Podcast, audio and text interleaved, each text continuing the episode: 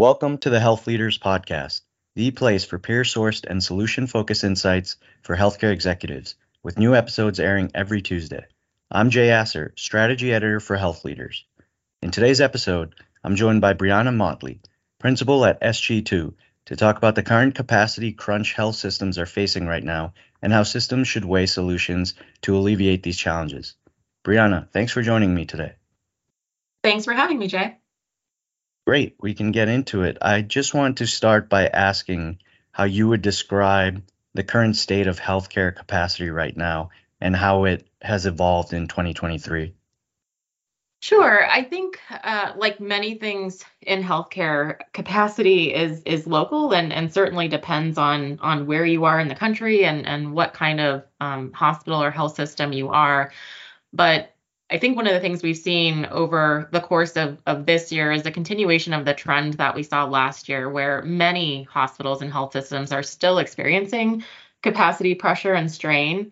Uh, this is more acutely felt at our tertiary and quaternary or higher acuity uh, hospital facilities. And there are several different reasons for that. Um, one that I would point to on, on the demand side that many of the listeners right now are, are probably acutely aware of is, is just the seasonal uptick in um, respiratory virus, viruses like RSV and, and flu and COVID. Um, certainly that that's creating uh, additional demand from a seasonal standpoint. Um, and I think we've spent, you know, a lot of time this year also talking about um, the different impacts to, to supply that have existed. So uh, financial strain that that makes it more expensive to staff beds. Um, certainly, some of the the staffing and and workforce challenges that exist. Um, although I think a lot of provider organizations that that we've talked to recently have indicated that some of that has actually started to stabilize, which which is encouraging. Um, and then there's of course you know average age of plant um, with our our hospitals being older um, uh, in this country, new capital being required to to build new facilities um, that that is expensive right now. Um, one of the other factors, though, that I would point to that that has emerged more recently um, that we're starting to see the impacts of uh, across a lot of markets is hospital closures as well. I think we actually talk about this one um, less, but it certainly has significant impacts. Um, uh, and there are a lot of rural hospitals right now that that are at risk of closure. Um, certainly with the way uh, the financial uh, situation for hospitals this year has evolved, um, it's caused more and more hospitals to try have to have those difficult conversations um, about closure, and that that certainly obviously reduces supply. It impacts um, the influx or, or wave of demand uh, especially um, as we're looking at emergency departments across the country as well that that have um, continued to be overcrowded uh, as they're boarding patients waiting for inpatient beds. And will this challenging environment ease in the future? Do you think we can expect shifts in demand that might help relieve some of this pressure?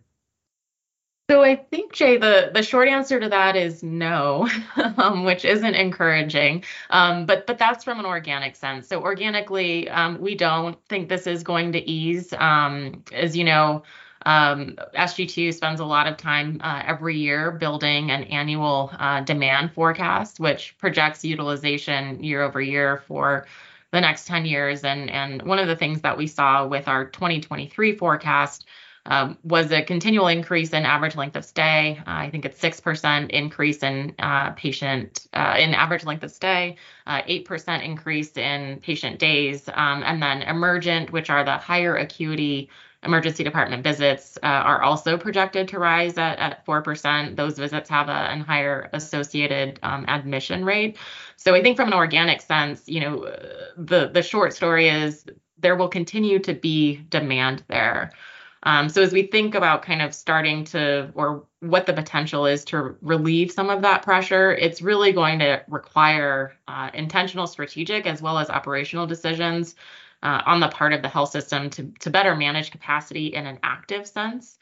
Um, one of the stories that that I find interesting in in this arena, uh, it's always important to compare the local data. And I had the um, fortune of, of being able to um, look at actually two different contrasting markets as I was working with um, provider organizations on um, on a panel discussion. And we we pulled their data data for for their markets and um, there kind of was a, a, different story. So in one, there was robust um, inpatient discharge growth, actually, which isn't something that we see across the country. Um, also, growth projected in terms of emergent uh, ED volumes, but uh, but lower growth that will be anticipated in average length of stay. And in the other market, um, they actually had negative uh, inpatient discharge growth forecasted, negative emergent ED volume growth, but a more accelerated average length of stay growth projection. Um, so I think the the story here is, you know, no, we don't expect this to ease, but also it's really critically important to assess the mix in your market, uh, the demand in your market, as well as um, in your hospital, and model this scenario plan this at the local level, um, because that's the only way you're really going to to be able to assess whether this is going to change for you uh, and how to anticipate the strategic decisions that you'll need to make as well um, to actively manage this.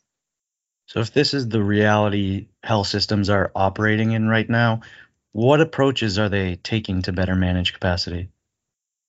Yes, so we had a lot of discussion um, in this area with with several systems this year, um, and I think I would boil it down to probably four key strategies. So the first is is operational uh, in nature, thinking about capacity management systems, including command centers that that can better um, manage uh, your capacity uh, in an active sense. These have been proven to, to reduce length of stay, um, to um, kind of increase turnover uh, of beds, make sure that we're accelerating discharge where we can. And I think you know this this strategy, though it's operational in nature, um, is critically important. Uh, and we saw a lot of systems this year get back to um, focusing on length of stay reduction efforts. And, and we know that that has proven success in terms of um, opening up capacity. Uh, I think from a, a more strategic sense, uh, there are probably three big picture um, strategic levers that we see systems pulling on today um, to help support capacity management. Uh, the first is service distribution or service optimization. Um, this is really the notion uh, for a multi hospital system, um, so a system that has more than one acute facility um, in its footprint that, that are proximally located, um, being a little bit more strategic around what cases, what uh, types of discharges are, are located where, um, making sure that they're cohorting different programs. Um, uh, to make best use of, of bed availability uh, and make sure essentially that that um, patients are in the right hospital location. Uh, this comes with it um, some some difficult decisions at times around closing programs, uh, rationalizing care um, to certain acute facilities. Um, uh, but that's a, a, complex strategy that we actually see a lot of systems really starting to take action on um, because it does have proven capacity savings.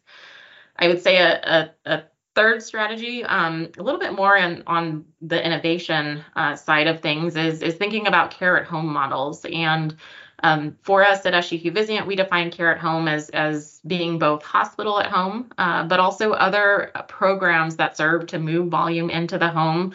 Uh, so, skilled nursing in the home, infusion in the home, um, uh, there's really a, a, whole range of programs or opportunities that that you can take advantage of to provide levels of care uh, in the home. Now, um, this is not easy uh, to undertake, and in a lot of uh, cases, it's resulted in um, some really creative strategic partnerships to be able to effectively put into place and, and put into place at scale. Um, but the lever here that we're pulling on is is either um, moving care from the acute setting into the home-based setting, or in, in some instances, um, preventing uh, downstream avoidable admissions or readmissions. So better managing, uh, more proactively managing um, that care in uh, outside of the four hospital walls. Um, and then the fourth strategy I would point to is uh, I'm kind of using a, a, bucket term of ambulatory network optimization. Uh, and I think there are really three things underneath this that serve to affect capacity. Um, so lots of talk this year on access.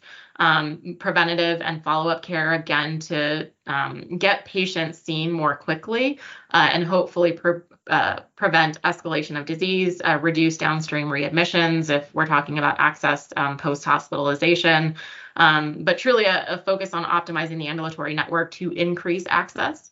Um, part of that as well is is um, digital and we saw um, kind of an acceleration of, of, virtual visits as an example um, and of uh, uptick in, in adoption of remote monitoring amidst the pandemic that has certainly um, leveled off a bit, but we're still far and above where we were prior to March of 2020. And um, figuring out how you can use digital again to kind of optimize your ambulatory network access uh, certainly serves to prevent um, downstream utilization that, that does have an impact on capacity.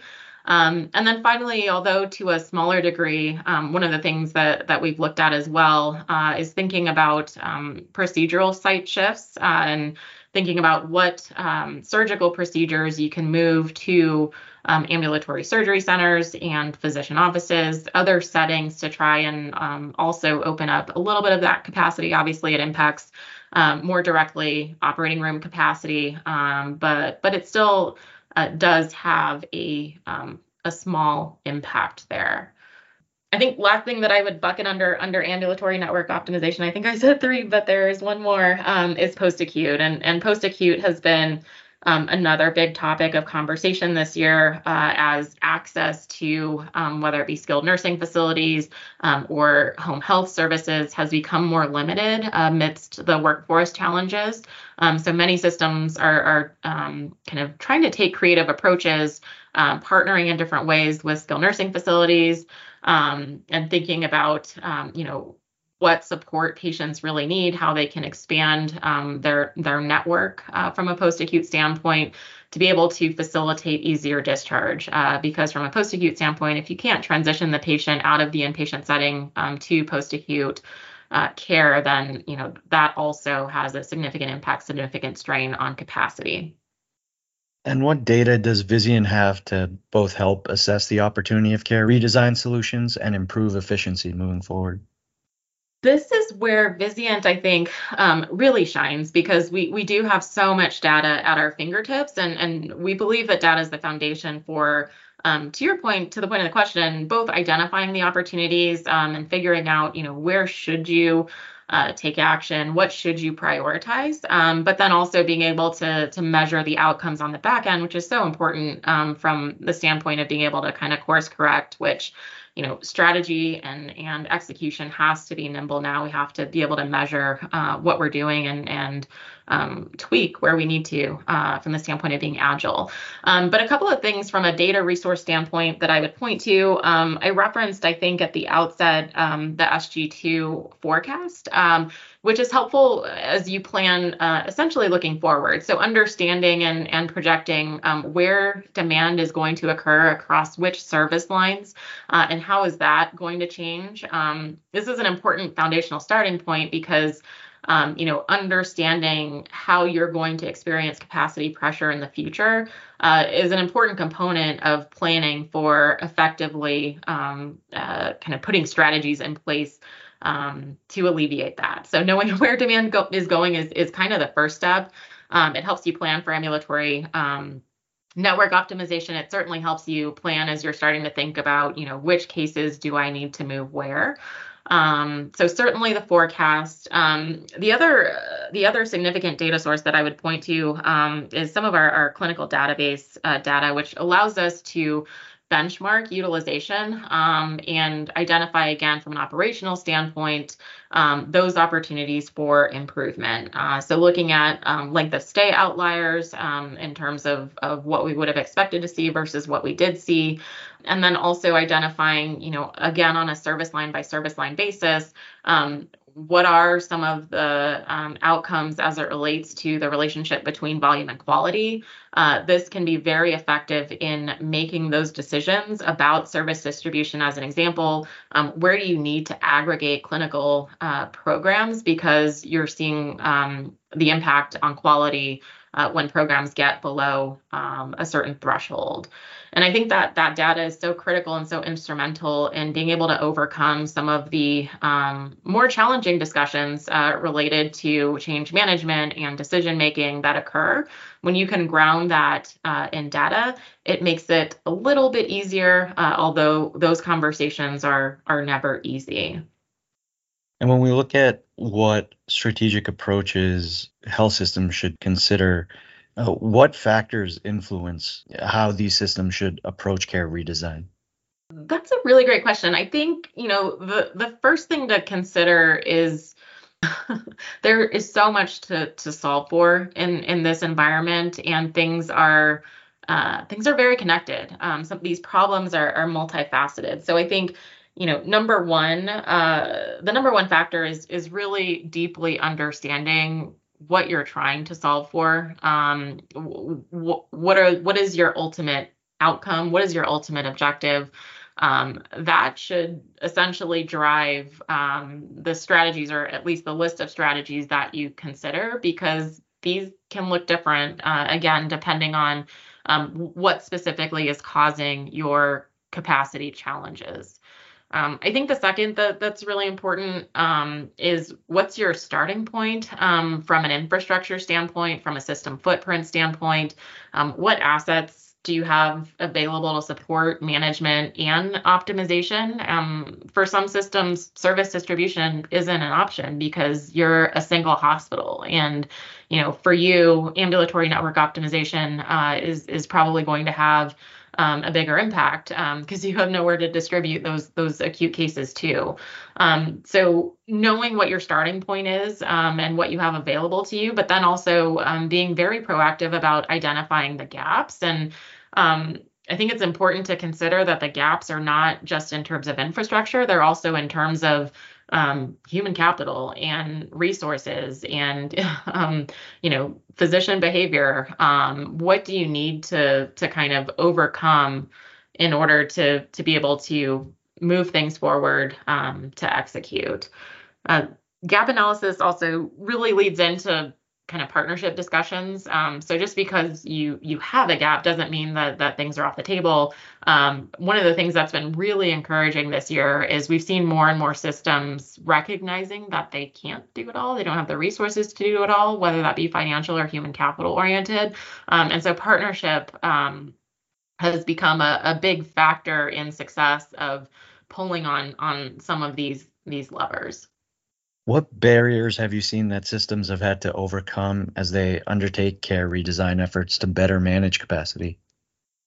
I think, you know, as I reflect on a lot of the conversations that we've had this year, I actually think the number one barrier is prioritization. So, to the point that I was just making in terms of resources, whether they be capital or, or human capital oriented, um, the ability to say, this is this is the one thing we're going to use our precious limited resources on um, versus these are the things that we are going to select not to do either because they don't meet our strategic objectives because we don't have the resources to pull them off um, whatever it may be that active decision of of kind of saying this is what we're going to do and this is what we're not going to do i think as an industry, we're still working on that. We're still not, you know, while we've said, okay, we know we can't be everything, we're still not good at saying, no, we can't do that. Um, so I think prioritization is number one. Um, we have to to get better at that. And then I think the the second one, um, from a barrier standpoint, I, I would point to is still change management. These strategies are not easy uh, to implement. They're they're very complex. Um, they're very difficult. They can't be put in place overnight. They require um, aligned incentives, but more importantly, buy-in. Um, and the ability to move them forward does require um, significant change management capabilities that I think um, organizations are, are still building and, and still working on um, to, to become successful. And there are some some out there that are good at this and and who have um, been able to overcome both prioritization and change management. But but I think those are um, the two major barriers that that I see uh, as I reflect on conversations we've had with providers this year. Are there bright spots out there? Uh, what examples of systems have you seen that have had success in improving efficiency or redesigning care? Absolutely, and I think this is um, this is really exciting. You know, it, it's one thing to have, I think, conversations individually with with providers and and see um, the wins that they're making on an individual basis, but um, it's another thing to to see it kind of large scale in the news. And I think I would I would point out two. Um, number one, on uh, from a care at home standpoint, um, hospital at home, and and just early inklings that there are organizations who are able to do this um, or have plans to do this at scale, have been able to achieve some scale uh, and how they've approached the programs over the last um, three or so, three plus years. Um, I'd point to um, Atrium Health on um, uh, on hospital at home uh, now kind of more recently broader advocate health um, but legacy atrium has has been able to achieve i think i saw um, in the news about 40 a census of about 45 to 50 patients a day on hospital at home. And um, what was encouraging to to me and, and to my team as we were talking about this was um, their chief administrator of the program specifically cited, you know, we are doing this because it does impact capacity. Um, there are other reasons, obviously, but a lot of a lot of um, the kind of rationale or driver behind systems pursuing hospital at home is capacity oriented, capacity related, and um, they've specifically called out that they've been able to significantly impact capacity by having this program in place.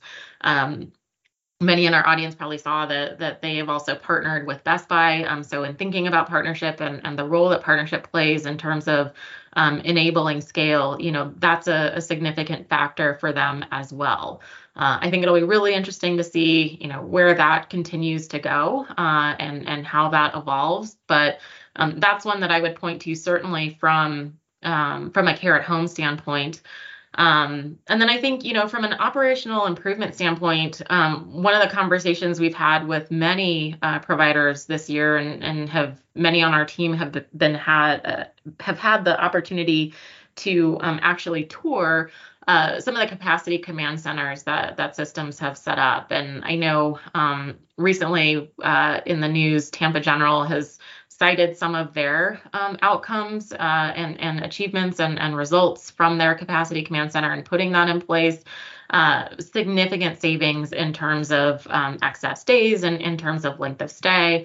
Um, and you know, I think at the end of the day, that is that is really exciting. It is a huge bright spot um, because at, ultimately. Uh, it comes down to meaning better care for the patients. Um, you know, I think we've all also seen the stories around um, ED boarding. Uh, and patients kind of waiting for admission, when we can make significant improvement from an operational standpoint on length of stay, you know, that's immediate, uh, and and that means better access to inpatient care for patients. Definitely, it'll be interesting to see as we head into 2024 how these capacity challenges evolve and how health systems continue to tackle them. I want to thank you again, Brianna, for joining me. This has been a great discussion. Thanks so much, Jay. I appreciate the opportunity. And thank you for listening to the Health Leaders Podcast. We'll be back Tuesdays with more healthcare industry insights.